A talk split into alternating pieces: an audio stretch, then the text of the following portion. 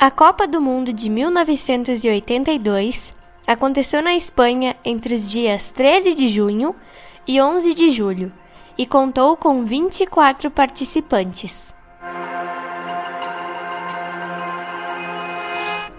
A Itália foi a campeã daquela edição. A Alemanha Ocidental ficou com o vice-campeonato, com a Polônia na terceira colocação e a França em quarto lugar.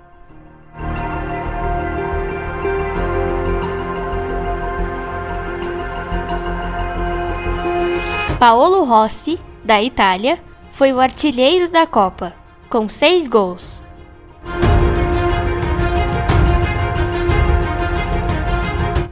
Na fase inicial, a Hungria teve o melhor ataque da competição, com 12 gols marcados. A Inglaterra teve a melhor defesa, com apenas um gol sofrido. Aquela Copa foi a primeira que contou com 24 seleções, entre elas muitas estreantes. No total, 105 países participaram das eliminatórias.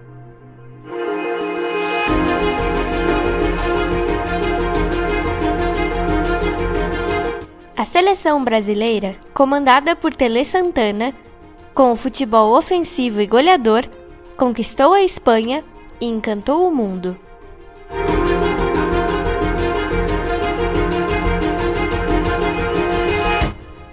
Jogadores como Leandro, Júnior, Toninho Cerezo, Paulo Roberto Falcão, Zico, Sócrates, entre outros, apresentaram um futebol de muita técnica, toque de bola vertical, lindos gols e muitos artilheiros no mesmo time, marcando a história do futebol brasileiro como uma das melhores seleções de todos os tempos, mesmo não conquistando o Mundial.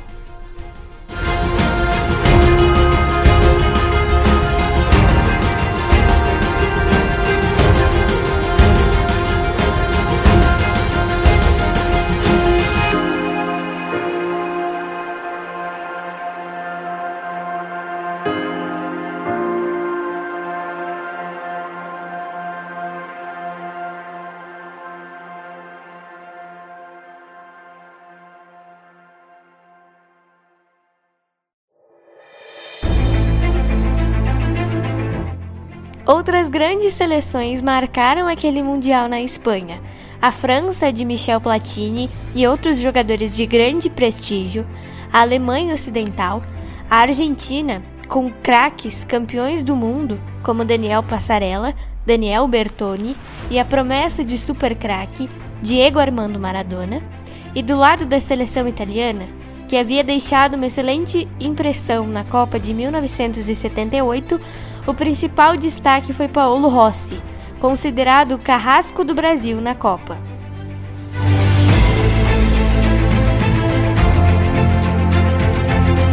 Na fase de grupos, a Argentina, então campeã mundial, decepcionou. Os chamados portenhos estrearam contra a Bélgica e perderam por 1 a 0 mas se classificaram em segundo lugar no grupo ao vencerem a Hungria e El Salvador. A Bélgica ficava com o primeiro lugar no grupo. No grupo da Alemanha Ocidental, ocorreu uma das maiores zebras da história das Copas. A Argélia, estreante em Copas do Mundo, venceu os germânicos por 2 a 1. A seleção alemã, em seguida, goleou o Chile e venceu sua irmã, a Áustria, por 1 a 0, no chamado Jogo da Vergonha.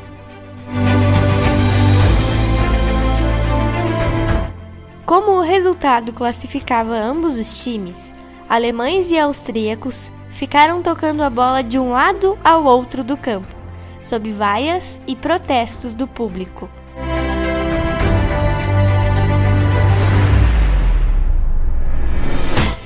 Os argelinos, mesmo brilhantes, com duas vitórias em três jogos, acabaram eliminados. A França perdeu por 3 a 1 para a Inglaterra na estreia, mas mesmo com uma campanha irregular, conseguiu a classificação.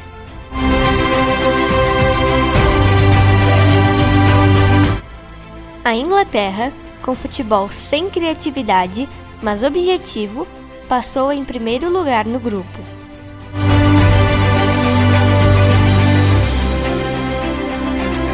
A Espanha, dona da casa, teve uma estreia decepcionante, dando indícios de que não iria longe nessa Copa. Empatou em 1 a 1 com a estreante Honduras, com um gol de pênalti no final da partida, e ficou em segundo lugar em um grupo que foi liderado pela Irlanda do Norte, que venceu seu jogo contra os espanhóis por 1 a 0. A Copa de 1982 contava com um regulamento único. Como eram seis grupos de quatro times e só os dois primeiros se classificavam, na segunda fase, 12 times formaram quatro grupos de três times cada, de onde os campeões de cada grupo fariam a semifinal.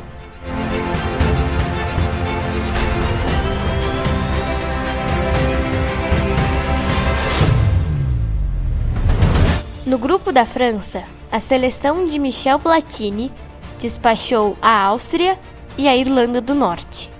Já a Polônia voltava a fazer uma campanha célebre, como foi em 1974, eliminando a Bélgica e a União Soviética, ganhando um lugar na semifinal.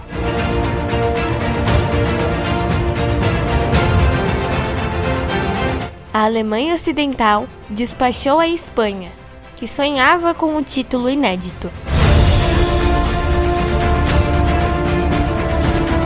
O grupo do Brasil contava com Argentina e Itália. Primeiramente, a seleção brasileira atropelou a Argentina, vingando-se de 1978. Nesse jogo, o então jovem Maradona não resistiu à incapacidade de reação da seleção argentina e foi expulso ao desferir um verdadeiro golpe de arte marcial em Batista. No final, a seleção venceu por 3 a 1.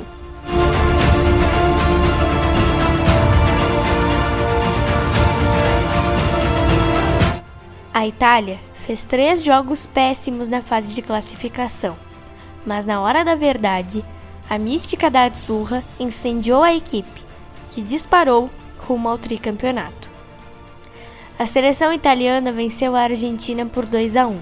Depois, viria um dos grandes jogos da Copa. Para muitos, a grande partida, que definiu os rumos do Mundial e teve como destaque o show de Paolo Rossi no Sarriá.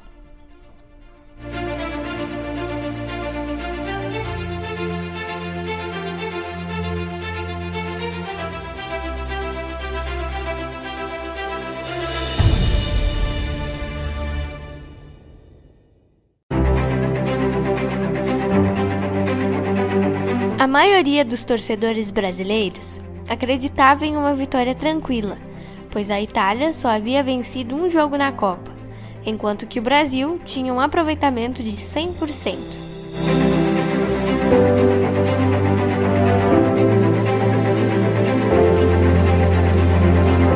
Logo no início da partida, aos 5 minutos, ataque da Itália com um cruzamento vindo da esquerda e cabeceio do artilheiro Paulo Rossi, com a defesa do Brasil só assistindo ao lance.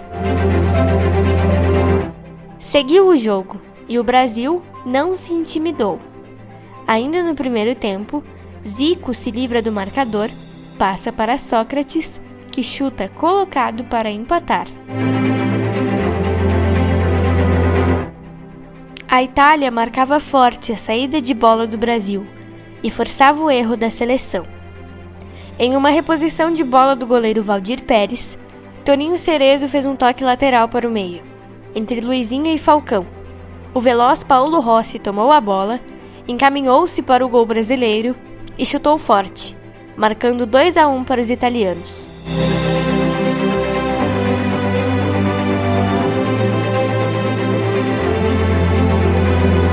Mas o time canarinho ainda tinha todo o segundo tempo para empatar e se classificar. Foi no segundo tempo que o time de Tele pressionou o adversário buscando o um empate. Em um lance memorável, Júnior saiu da lateral esquerda para o meio, tocou a bola para Falcão na entrada da área, Cerezo fez uma ultrapassagem que abriu a defesa da Azurra e Falcão deixou tudo igual mais uma vez.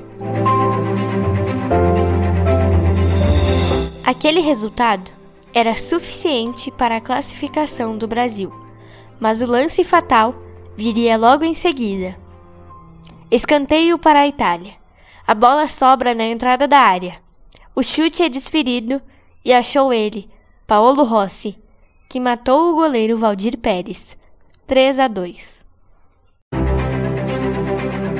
A Itália ainda teve um gol mal anulado e o Brasil até tentou empatar, mas o experiente goleiro da Itália fez uma defesa espetacular.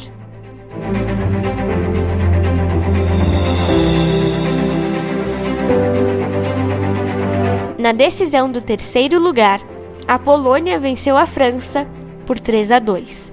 E na grande final, realizada em Madrid, a seleção da Itália, embalada pelas vitórias sobre a Argentina e o Brasil, venceu por 3 a 1 a Alemanha Ocidental, conquistando assim o seu tricampeonato mundial.